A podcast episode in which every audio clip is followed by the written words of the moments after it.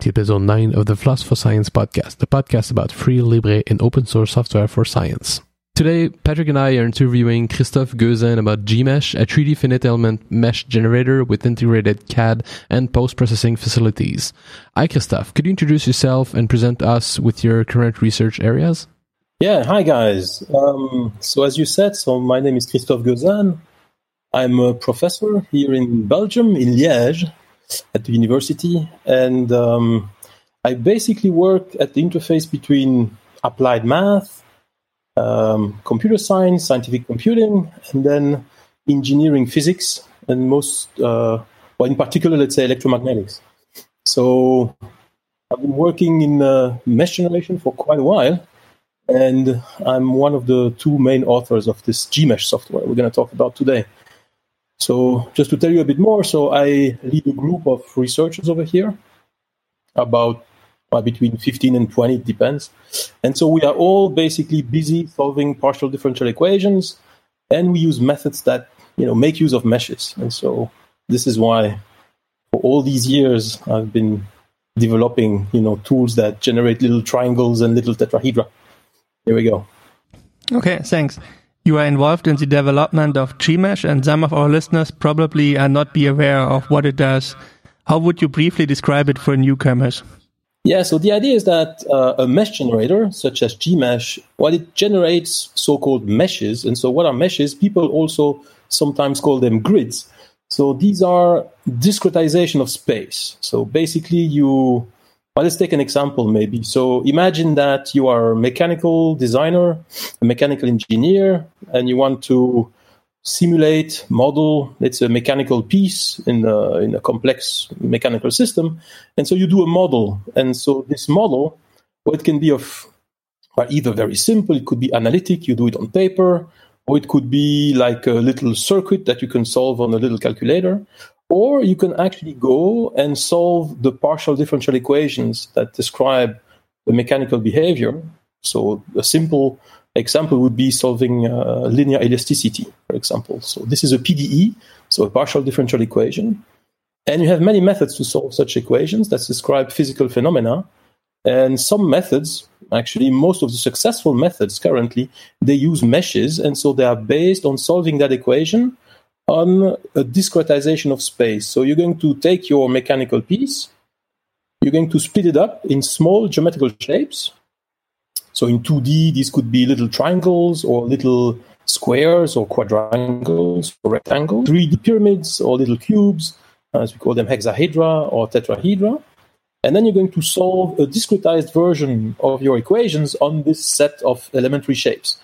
And so a mesh generator basically takes your piece, so the geometrical shape, and it splits it up into smaller pieces of simple shapes, so triangles, quadrangles, tetrahedra, hexahedra.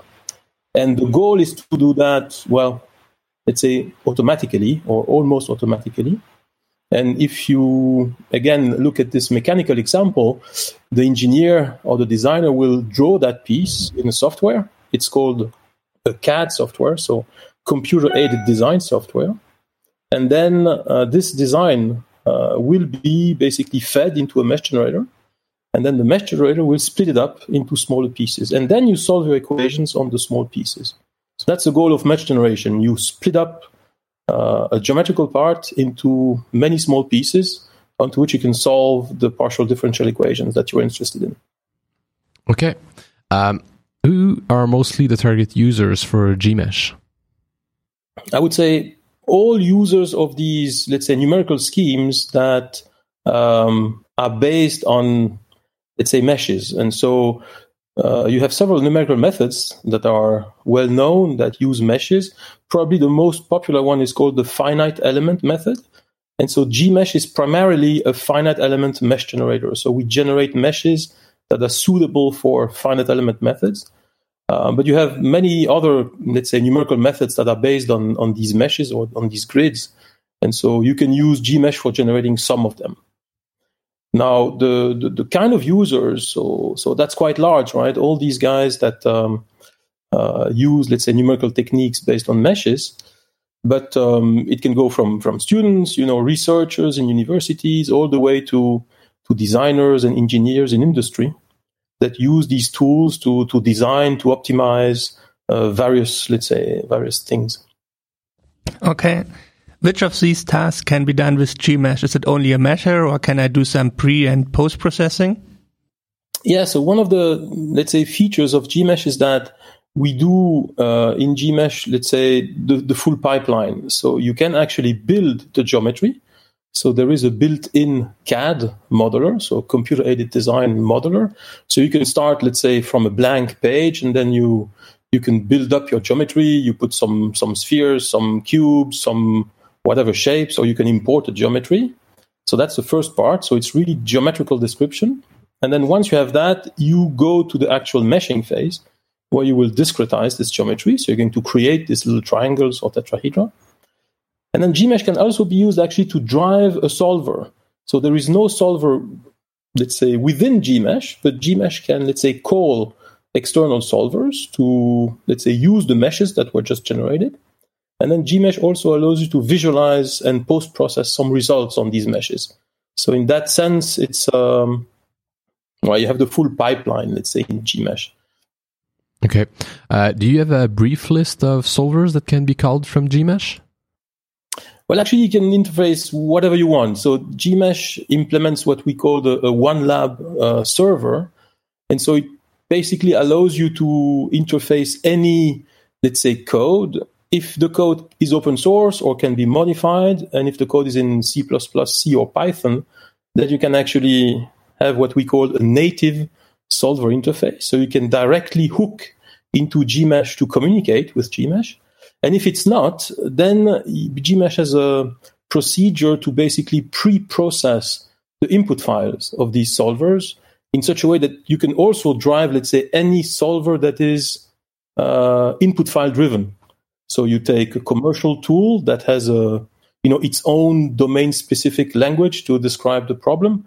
Then Gmsh can pre-process the input file automatically, and then you have this back and forth between Gmsh and the solver that allows, let's say, Gmsh to communicate the mesh to the solver, and then the solver says, "Okay, I have a result," and the result can be loaded, etc. So it's not limited to one solver; it's like a generic way of interacting between um, the mesher and the and the solver.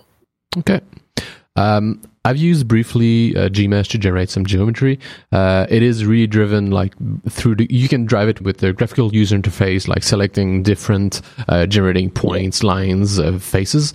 Um, can you automate in any way these tasks to like to script the generation of the geometry, the meshing to accelerate the workflow? Like if you want to, uh, let's say, um, have different vary a parameter, geometric parameter in your model, just to to do a loop in, in the and generate many meshes that you can uh, analyze. Yes, definitely. So it's actually probably the way most people use Gmsh. So the, the graphical user interface of Gmsh is still relatively rudimentary. Uh, and we are not, you know, uh, GUI, let's say, uh, design guys. And so most of the time, uh, when people use Gmsh, actually they use it through the, let's say, the built-in scripting language that Gmsh uh, provides. And so for those of you who already know a little bit about Gmsh, these are these geo files. And so these geo files, you're going to write, let's say, a scripted version of your geometry. And as you said, you're going to have, have loops and uh, little functions in there, and you can do something completely parametric. You can have all your parameters appear in the GUI, so in the graphical user interface, and you can modify them interactively. But most of the time, for researchers, well, they're going to use Gmsh to do scripted parametric geometries. And so, indeed, they're going to write some scripts. So I would say that this is the, the, the current situation, and it's the situation that exists since well the beginning actually of the project. And so we are now at stable version three point something. Um, but the next big thing in Gmsh will be that you'll be able to script with whatever actually language that you want. So our main, let's say, feature for Gmsh 4, which hopefully will come out uh, this summer, is that we have a stable API, so a stable application programming interface that is being uh, developed and tested currently, where we will have uh, a stable API that uh, can be uh, used from C++, from C, from Python, from Julia, from whatever you want. And so the idea is then that it's going to be much easier for people to actually build scripted geometries and generate these meshes uh, for very complicated cases using the language of their choice. And it will also allow people to actually integrate Gmsh in an easier way in their own codes. So if you have a C++ code that needs, you know, adaptive geometrical modifications, then you can, you will be able to actually directly link the Gmsh library into your code and use it, well, whether in C++ or in C or in Python or, or Julia for the moment. Okay. I think a very important use case for some of our audience would be can you load geometries from a CAD software into Gmsh? For example, can I draw my geometry in CATIA or AutoCAD and export it and load it? You can. So I might need to, to give you a little bit of background about, let's say, the main design philosophy behind Gmsh, which is the following. Actually, all the algorithms that we implemented in Gmsh are what we call CAD agnostic. So all the algorithms are written in terms of, let's say, an abstract set of classes in C++ that do not depend on the actual CAD model that is, uh, let's say, underlying. Now, this means that actually in Gmsh, you can link to different CAD kernels. Now, this is about open source software. And so Gmsh being open source, we distributed when we link Gmsh to actually two open source CAD kernels. One is our own little toy CAD kernel that we had developed, let's say, 20 years ago. And we also link with uh, an open source CAD kernel called Open Cascade. When we mesh a geometry, or we build a geometry, actually using these kernels, actually all the code inside Gmsh doesn't know actually with which CAD kernel it works. And so you can build a geometry with the same commands to target either one of these two integrated, let's say, CAD kernels. Now, if you use the Open Cascade kernel, actually you can load or import a, let's say, standard uh, CAD description uh, using a, uh, an exchange format that's called STEP, S-T-E-P. And so indeed, so if you draw a geometry in CATIA or in AutoCAD, then you could export it to STEP, and then you could load it back in Gmsh as a STEP file. But you need to understand that the way that Gmsh will process that is in an abstract way. So what we actually manipulate internally is the open cascade representation. Now, this is for the open source part. But you could link Gmsh with a commercial CAD kernel so, for example, Parasolid. And in that case, if you were to load a step file, you would interpret the step file through the Parasolid CAD kernel. But this is a bit stupid because usually, if you want to link Gmsh with open with uh, Parasolid, then the idea would be that you would actually draw your geometry in SolidWorks, for example, which uses Parasolid internally, and then you would load the native description directly in Gmsh, and Gmsh never translates anything. So you're going to attack the CAD description directly using the CAD kernel in which the CAD was uh, designed. So that was a very long answer. So the short version is yes, you can import, let's say, a CAD uh, that you drew in another package, but then it depends with which CAD kernels Gmsh has been linked to see exactly how that uh, geometry will be interpreted. Was that understandable? Yeah, yeah, yeah. it is actually. It is actually. So having a generic um, core means that you only have to write like translators for or linkers to uh, CAD kernels for each different so, CAD kernel. So you have like yeah, a, exactly. And and so the, the key point is that we never translate. So the key point is that indeed, as you say, so we write basically an interface to a CAD kernel, but we never try to have a common internal representation. So you basically just interface with interface sorry with the with the external CAD kernels. And so to give you a practical example, so um, imagine that you need to discretize or to build little triangles to mesh a surface. So you have a surface in 3D space or a curved surface. In order to triangulate that surface, so to generate your triangles, you're going to need to evaluate, you know, points on that surface.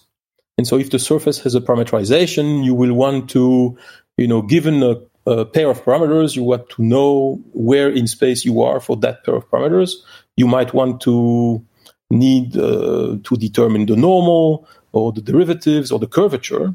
And so the way Gmsh works is that internally what we do is we basically query the underlying CAD package to give us that information. And all the meshing algorithms are based on the assumption that we can evaluate these things through each CAD kernel. Okay. Um, once in the meshing phase, uh, what kind of control do you have over the um, geometry of the mesh element? I suppose you can. It is quite common to refine locally around specific geometries. Uh, what kind of flexibility is there for users? So there's quite a lot. So the, the, the, basic way that Gmsh works is that you can assign, let's say, mesh constraints to uh, points in the geometry.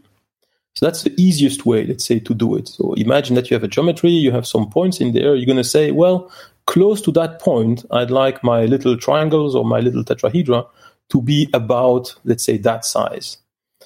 That's quite crude, but it's nice to give a quick, let's say, uh, size field so that you can control crudely the size of your mesh. And then you go to, let's say, more advanced techniques. You can say, for example, well, I'd like my elements to get smaller depending on the curvature of a surface, for example. And then you provide a number of elements per, let's say, uh, radius of curvature locally on the surface. Or you can use very generic, uh, let's say, tools to specify mesh sizes. We have a bunch of what we call fields that uh, can be used to specify mesh sizes. It goes from specifying a mesh size as a mathematical function. You could say, well, I'd like my mesh to behave like one over a given power of the distance between this and that.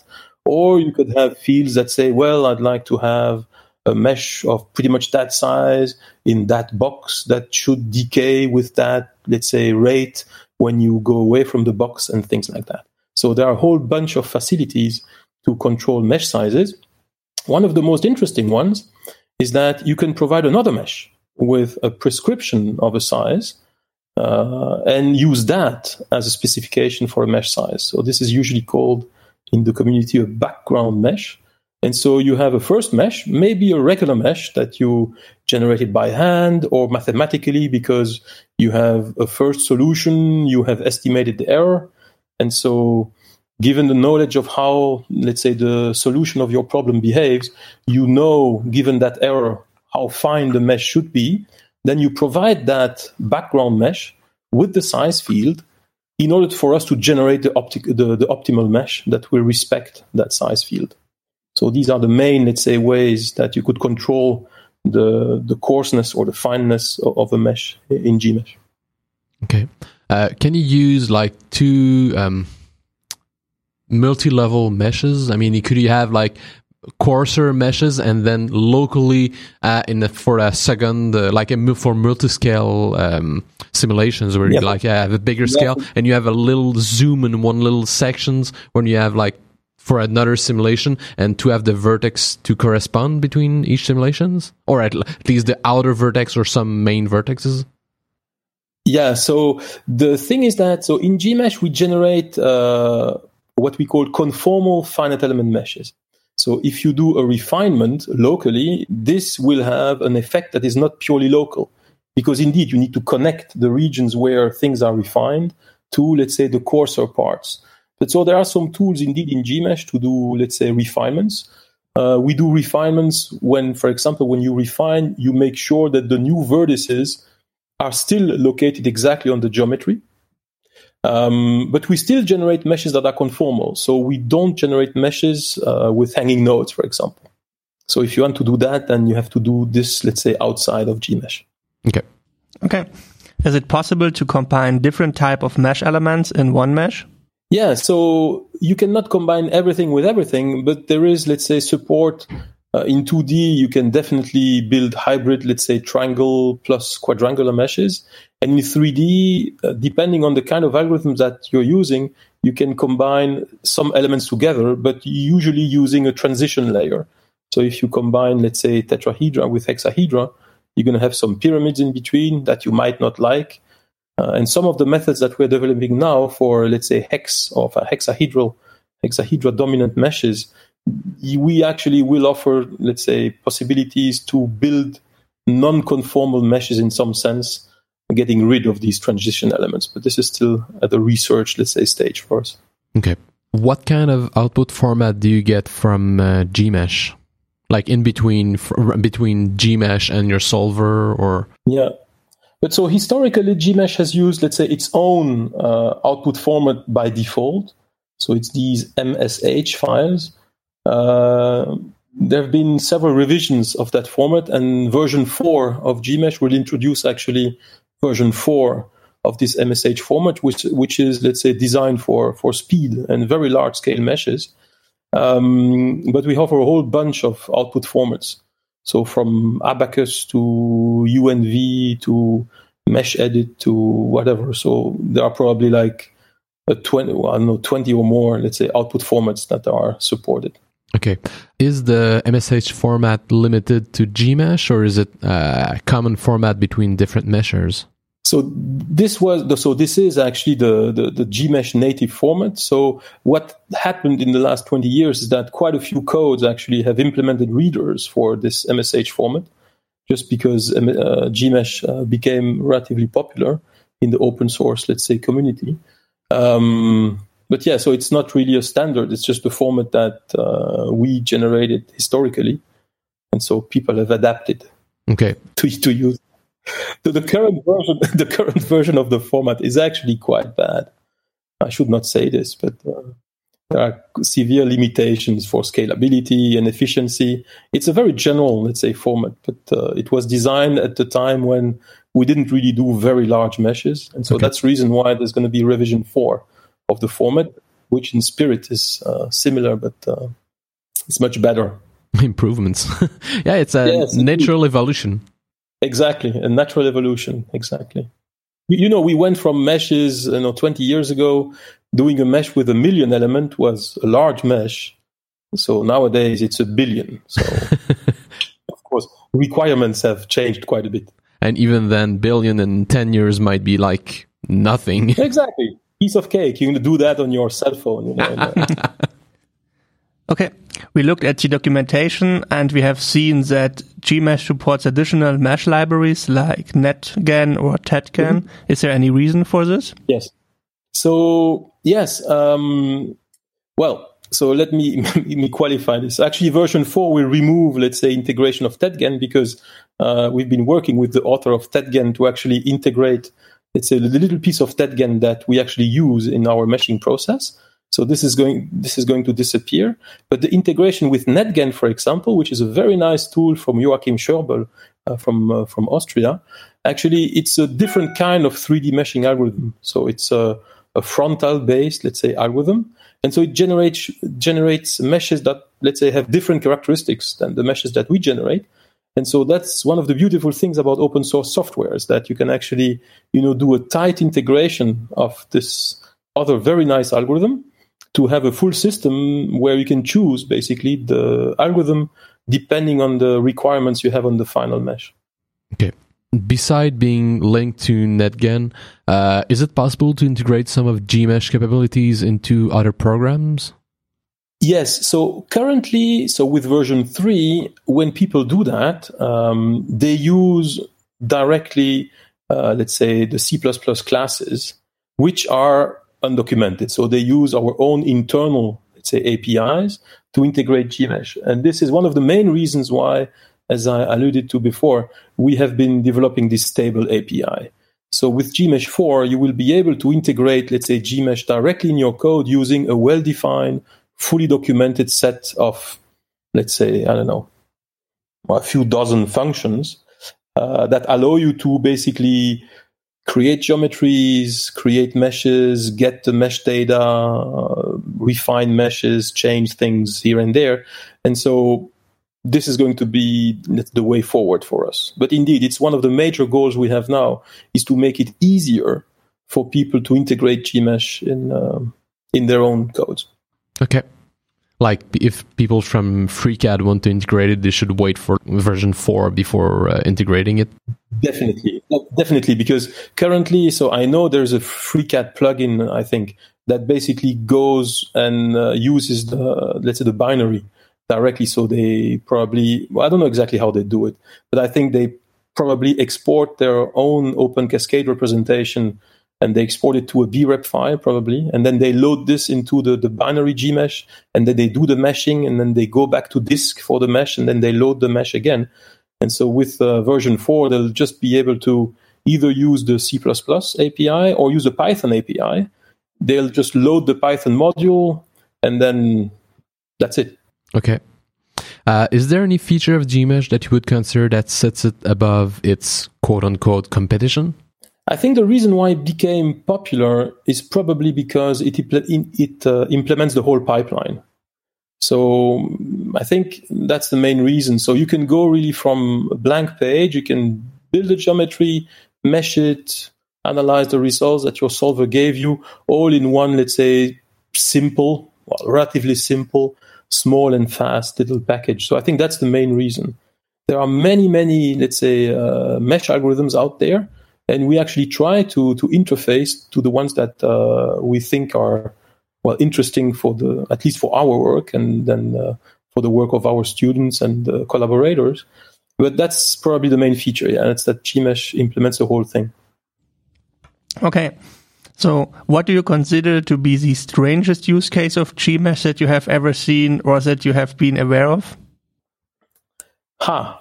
That's a good question. Uh, I'm always surprised actually that uh, the, the, by the things that people do with uh, with with Gmsh.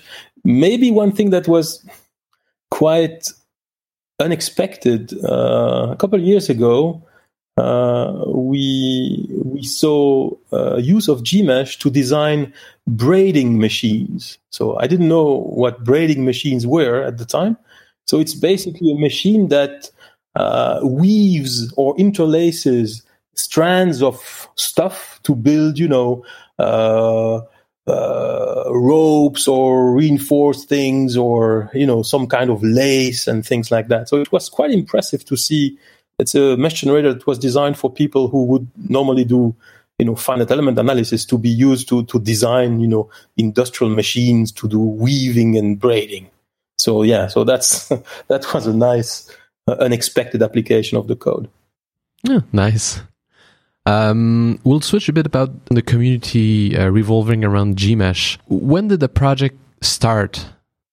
So the project started at the uh, end of 96, beginning of 97, as I was uh, starting my PhD.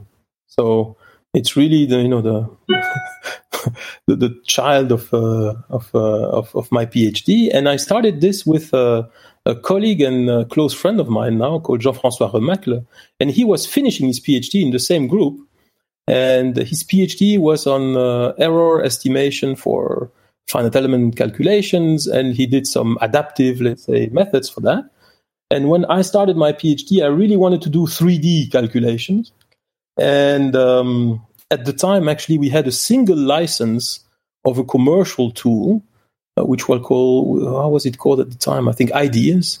Uh, and so we had a single seat license for that, for the whole group. And with Jean-François, we thought, well, you know, how hard could it be, you know, to do something ourselves, you know, to do a 3D mesh generator? Uh, it shouldn't be that hard. And, and then uh, while I was starting my PhD, which was on uh, solving partial differential equations for Maxwell, so with mixed finite elements, I basically that, did that actual job, you know, financed by my scholarship uh, during the day. And then at night, uh, we started to do Gmsh. And so Jean-François soon left to, to Canada, actually, to Montreal, so for a postdoc. And so with the, the time difference between Canada and Belgium, uh, we continued to work a lot on, uh, on Gmsh for me at night. Uh, so it was my second job during a, a few years. And uh, it started like that. So it started basically out of a need for a 3D flexible tool to do to do meshes because we didn't have, let's say, enough licenses for the commercial tools. And then we realized soon afterwards that it was not that easy. Actually, the first version was not really really great. So we had, I think, the first release. Uh, we released a binary on the, the, the you know the nascent web in 97 or 98 i think it was a binary only thing because people well, saw the stuff that we used at conferences, and so they wanted to have it. Uh, and then the code was not super clean, and actually we were not doing this uh, as part of uh, as part of our research. So it was really like a hobby, and so it took a few years actually to get to a point where the code was well releasable as open source. And so I, I looked it up before the interview, and so I looked up at the history just to see when we open sourced this. And so from my archives, we open sourced the code in 2003. Okay. So only 15, 15 let's say, ago. well, uh, seven years or six, seven years after we we started. And so G, Gmsh 2 was released in 2006. So it took us a while. And Gmsh 3, well, I don't remember, but probably around 2010 or something like that. Okay, so that project really started like like this in the Floss community in a way to scratch your own itch. It did, yeah. It's, it's fairly similar to many of these stories that you hear about, yeah, these open source projects. And I think it was made possible by, you know, the internet basically. So we worked, you know, the two of us on this uh, long distance, and it was only made, you know, possible by by the fact that uh, communication was getting easy, and you had, uh, you know, a network that could be used to exchange all these things. Even though we were not using revision control at the time, so it's just, you know, using uh, exchanging tarballs of source code at the time. And uh, revision control and all these fancy things that we use now only arrived quite a bit later. Under which license is Gmsh published? So Gmsh is published under GPL version 2 uh, or 3 if you choose so. And there is an exception. So it's GPL version 2 or later. So that's a classical uh, GPL 2 thing.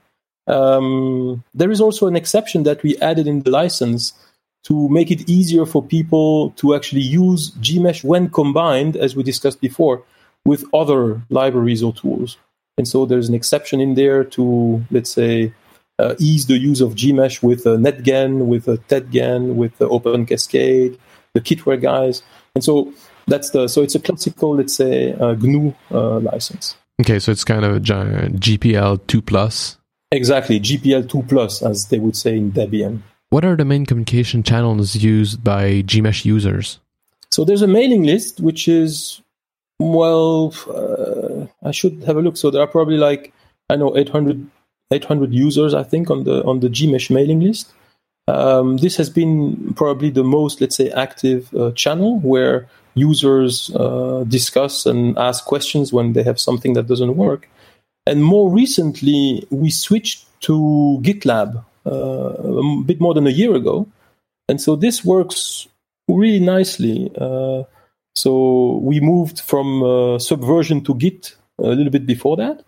And so now that everything is handled by our own GitLab server, it allows, let's say, people to, you know, submit um, issues and to comment on uh, on uh, on merge requests and things like that. So GitLab is becoming more and more, let's say, the de facto way to to communicate about the code. Okay, do you use the a self-hosted version of GitLab or the um, the, the servers are freely available on the web? No, we use our own, let's say, GitLab instance because in, in the group over here, we use it also for all our other, let's say, internal research projects and, and for other open source projects actually also. So it's become, let's say, our, well, it integrated basically in a single uh, system many of the different tools that we used for the last 15 years. And so GitLab for us has been a very nice change in the way that uh, we we we do the work. Okay. Yeah. Is there any other communication channel, especially for developers, or is it on one mailing list? Uh, no, developers usually. So there are very few core developers. So I would say that 95% of the kernel of Gmsh has been written by two people. So Jean-François and myself. Uh, it's still the case. It has always been the case. And most of the external contributions are, well, you can put them in two categories. Either uh, you have, let's say, contributions that fix little bugs or add little improvements, performance improvements in the kernel. But these are usually very small contributions, and these are made and discussed directly through GitLab. And then major contributions, uh, which are provided by students or collaborators or you know other people, well, they are getting not integrating inside the kernel. They are put, let's say, in a contributed directory. And there again, uh, it really depends on the, the way that we interact with the developers. It's usually through some research project, which is funded anyways. And so you will have, let's say, strong collaboration for two, three, four years on a given topic that will lead to a contribution in the code. So there are really a variety of ways. But for most, let's say, in depth or very complicated contributions, it's really collaborative work. And so, and we will write papers about the stuff that gets integrated and things like that. So it's not something that happen, happens over IRC, IRC or something like that. It's really a close collaboration. Okay. Since the open sourcing, how transparent is the development of Gmsh? What do you mean? So can people is it a private mailing list or is it a public mailing list? Can people look at? Ah, no, no, yes, everything is public. Yeah, so the so the whole code is uh, is public. The the mailing list is public, and all the stuff on GitLab is public. Uh, there are some additions to Gmsh that are governed by NDAs or by uh, let's say that are made for private companies, and these are let's say private repositories. But all the development, yeah, for Gmsh happens publicly. Okay, and it, it is not it doesn't follow the Google model for Android of like a big code dump. Uh, no, no. So everybody has access to the to the master branch of Gmsh on Git. Um, the thing is that you only have a few, let's say, masters, let's say, that are allowed to push to the master branch. But everybody is very welcome to create, you know, its own branch or to fork and then to submit merge requests. Well, that's the GitLab way of saying pull request in GitHub. Uh, and so this is how yeah how things work. So it's yeah it's completely open and um, the switch to Git and to GitLab uh, a bit more than a year ago made all of this actually uh, much easier to handle by us, especially since we, there are basically only two of us to to handle this. Let's say on a day to day basis. And so uh, we used to use uh, Subversion for this, and branches and merges in Subversion were quite of a pain. And uh, switching to Git and to GitLab allowed us to be much more efficient. And actually, the quality of the code, I think, uh, is getting better thanks to that. Thanks to the, let's say, the lower friction for potential contributors. If they want to submit a little patch that would fix a little thing, uh, before they would send us the patch by email. Uh, we receive a lot of email, so the patch would get lost. And then when you want to apply it, it's too late because the code has evolved too much. And nowadays, you, you create your little branch in Git.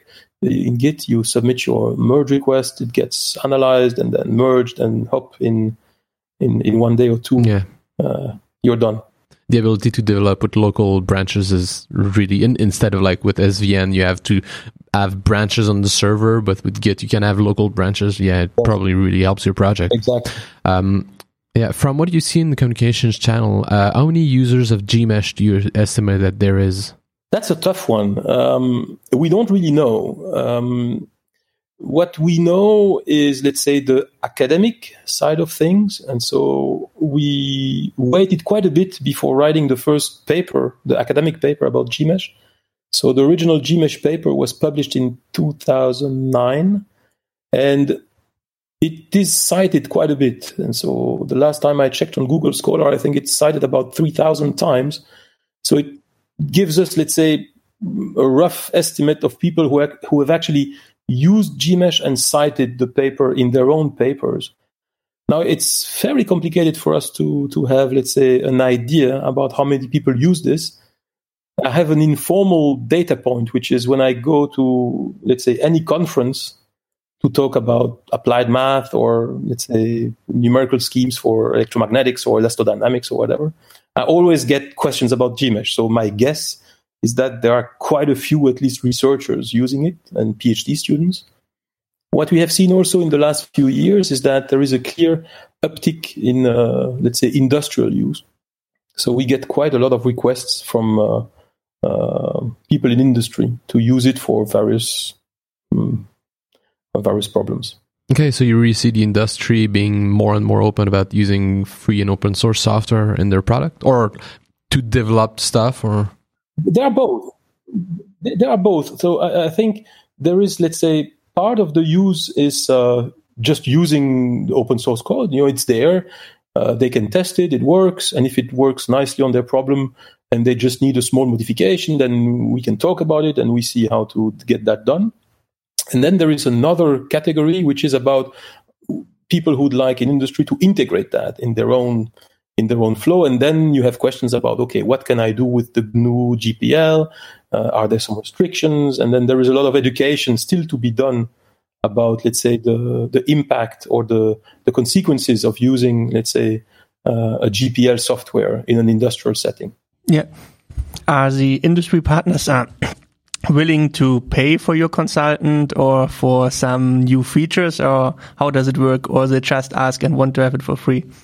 Everything happens. Um, if you look back at the original integration of Open Cascade in Gmsh, uh, this was actually funded by Électricité de France, which is the, the, the grid operator in France, so EDF in short. And so they were interested in Gmsh because they are very open source oriented, actually. They develop a very nice mechanical solver called Code Aster. Uh, there is also a nice fluid dynamics code called Code Saturne. And at the time, indeed, they proposed, you know, to, to go for that integration and they offered some, some support for this. And so, yeah, it happens quite a bit. And of course, we have people asking for everything for free. and, uh, yeah, and well, they take it for granted. You know. yeah, and they want the answer from for yesterday. but yeah, that's that's the same thing everywhere. Yeah. Okay. Uh, um, what skills would be required to contribute to the development of Gmsh? Well, as I said, the kernel is is quite complicated. Um, meshing algorithms are are quite tricky. There are not that many groups around the world that develop meshing, let's say, algorithms. They are complicated because, contrary to, let's say, partial differential or integral equation solvers, there is the theory, and then you have a lot of, well, I would say black magic if you want to have something that actually works and is useful in practice. So in the kernel, the the the contributions the kernel let's say if you are uh, a computer scientist or if you're an engineer and you are used to code and then everybody actually i think would be able to do little contributions about you know fixing a bug here or there or you know introducing some performance improvement because you see that not at the conceptual algorithm, uh, algorithmic let's say level but at the implementation level you see that oh you use that data structure and you should use something else. Then i think the spectrum of potential contributor contributors is quite large now what we have seen over the last 20 years uh, gmsh has turned 20 last year is that there are very few contributions really at the level of the directly of the algorithms um, so that's, let's say, probably one of the reasons why there are few, let's say, in-depth, let's say, contributions in, in, in the kernel. Now, for all the peripherals, uh, I think as soon as you know some C++ and you are interested in the in the program, you know, contributing, let's say, a new input or output uh, format, this is something that is really uh, within reach of uh, of anybody who knows how to code a little bit of C++. Um, beside the stable API for communication with Gmsh that you spoke earlier, is there any concerted effort about the architecture of the Gmsh project for version 4? Like uh, usually open source projects grow organically, like they, they have little patches and like they grow by themselves. Uh, and you talked about Gmsh 4 having a stable API, but is there any like beside that, many many big architecture changes between uh, Gmsh three and four? Um, no, not really. So the main architecture of Gmsh has been pretty much stable since Gmsh two. So Gmsh two was really a major rewrite. So pretty much everything from Gmsh one disappeared. So Gmsh two was the time when we introduced this abstract, let's say API to to CAD models. And so of course this had a deep impact about everything that was that was within Gmsh. Uh, Gmsh 3 introduced, let's say, other things. Um, no, so Gmsh 4 really is about trying to stabilize this API and to modernize everything inside. Um, that's the main thing. What is planned for Gmsh 5, we already have quite clear ideas about that. we are in the process of externalizing most of the, let's say, complicated algorithms to actually make the code even more modular than what it is now. And so, for example, the, the main 3D uh, um, mesh generator will probably get its own little, let's say, uh, library in such a way that we have a nice, let's say, interface between Gmsh and the algorithm. And one of the main goals is that we actually push quite hard right now at uh, parallel computing, and meshing is still pretty much a sequential process. And so Gmsh 4, if you just download the version from the web, is still pretty much a sequential program. Um, now there are all the bits in place to actually do multi-threaded mesh generation with various levels of efficiency, of efficiency depending on uh, which algorithms you use. And so that's going to be normally the main focus of Gmsh 5. It's going to be speed, speed, speed. So Gmsh 4 is about having a nice, let's say, API that uh, everybody can use to integrate in their own code. And Gmsh 5 will be to integrate with algorithms that scale much better if you have, you know, massively multi-core machines, for example. Yeah. So how is the Gmsh project financed? If it even needs money at all? So from time to time, uh, when there is, let's say, uh, work for hire, I would say, like for you know Open Cascade integration originally, uh, there is, let's say, direct contributions from from industry. Then some of these contributions I talked about, well, these are done by you know in the framework of research projects. So this is public money, uh, European projects or local projects from Belgium or for France or from uh, from whatever. Uh, but Otherwise, let's say the main development, if you remove all these extra bits, actually, this uh, is not, let's say, directly financed. Uh, the money that supports us is basically because both Jean-François and myself are university professors, and so we have, a, let's say, a fairly comfortable salary, and we have the freedom to actually continue con- to contribute uh, to this. And so it's a very nice thing for us to do it's becoming, I think, a bit rare for university professors that get a bit older. So the podcast is just audio, I guess. But if you saw the picture, you will see that I have some gray hair now. So I'm getting older. But as you get older, uh, we still want with Jean-François to continue to, continue to code ourselves. And so we still pen, spend a fairly sizable chunk of time every week doing coding. And so it's basically the basically academia supports uh, Gmsh development indirectly. Okay. Um, we'll switch more to a more philosophical side of the discussion. Uh, what is your vision about Floss? For, for us, I would say that when we decided to open source the code, it was really about you have a, a scientific community, and we thought that it would be uh, an extension, a quite natural extension of the way we do things in the scientific community to basically publish the papers and exchange the ideas quite freely. It would be a natural extension to do this for code also. And the reason why we chose at the time the GNU GPL is because we liked the fairness of it. And so if you release something for free as free software and open source software, we liked the idea that when people contribute or when people use it, well, actually, they also are encouraged to to do the same. So to actually to keep it free and to make it grow as a as a free and open source project. As time went by, um, the, the the philosophy is still the same overall, but we saw different, let's say, advantages of actually going the open source route. route. Uh, one advantage, I think, is that it's a very practical one. So you basically have your code in front of many eyes. And so you have actually many people who can who can try it. And for a mesh generator, which is a very nonlinear process where you know you have little tweaks here and there that can make a major difference, it allowed us to have a large community of testers. And so the feedback that we get through the open source, let's say, use of Gmsh is invaluable because it actually allows you to, to, to, to produce something that is much more robust than if you were only selling it to you know 100 customers. And then the other side of things is that it, it, it is then a bit more philosophical. We are, uh, as academics, financed by public money. And we think that it's one way of giving back, let's say, part of that uh, investment of public money to the public.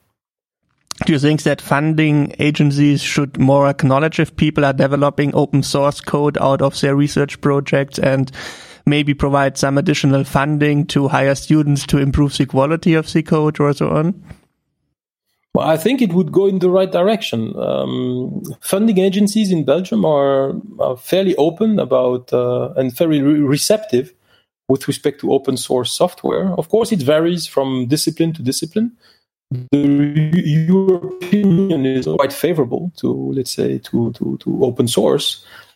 Now, of course, open source is not the solution to, to everything, and there is, I think, a place for for closed source also. And actually, even open source projects, you know, th- there is a place for, you know, sometimes closing down parts of it or relicensing in such a way that you can, let's say, integrate that stuff in uh, in, in closed source projects because it generates value on uh, on a different, let's say, level.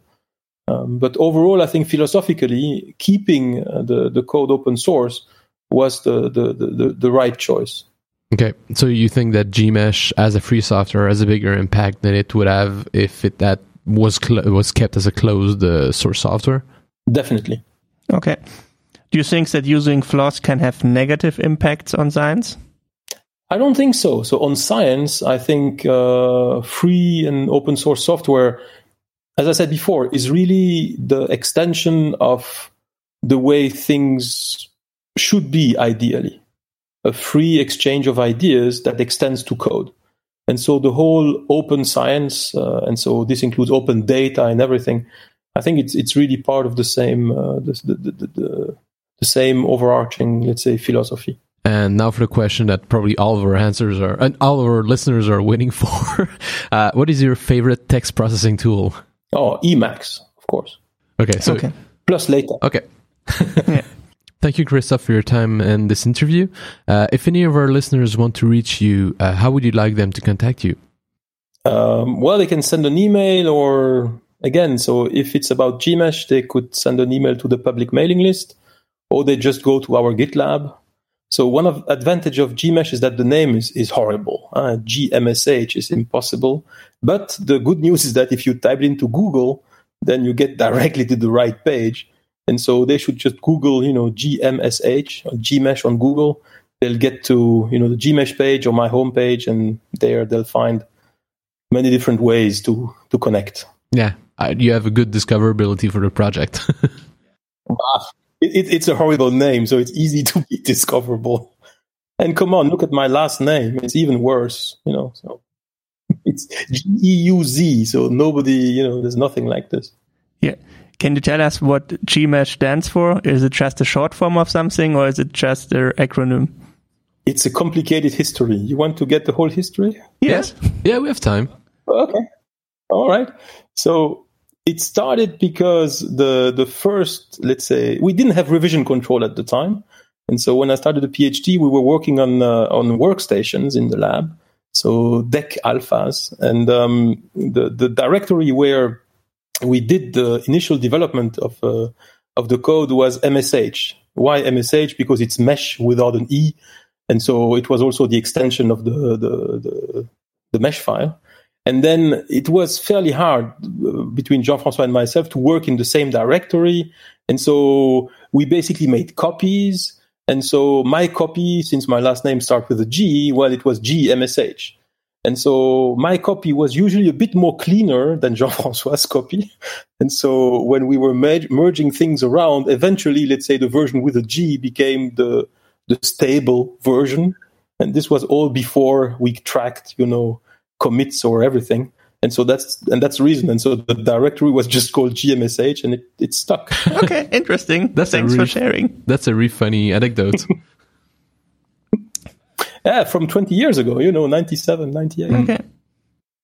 All right. okay, have a good day. Have a good day. Bye. Bye. It was a, it was a pleasure. Bye Bye-bye. This will be all for today's episode of the Floss for Science podcast. I hope you enjoyed that interview. You can reach me on Twitter at DLPK. And you can reach me at underscore dbrass or both of us at Floss for Science. Also, we are on iTunes and Google Play Music. You can help us by recommending the show to your friends and colleagues. Our website is located at flossforscience.github.io, where you can find more of our contact informations and a link of our GitHub page where you can submit subject ideas for a future episode. Also, we have a small blog post for each episode where we provide more details about our guest and the software and some references. Our current schedule is to release an episode on the first Wednesday of every month. You can get our MP3 and OGG RSS feed on our website. Also, following the new GDPR regulations, we added a new section about data privacy on our website. Our next episode will feature Sébastien Loriot from the CGAL Project. We hope you enjoyed the show and that we will see you all in our next episode. Bye. Bye.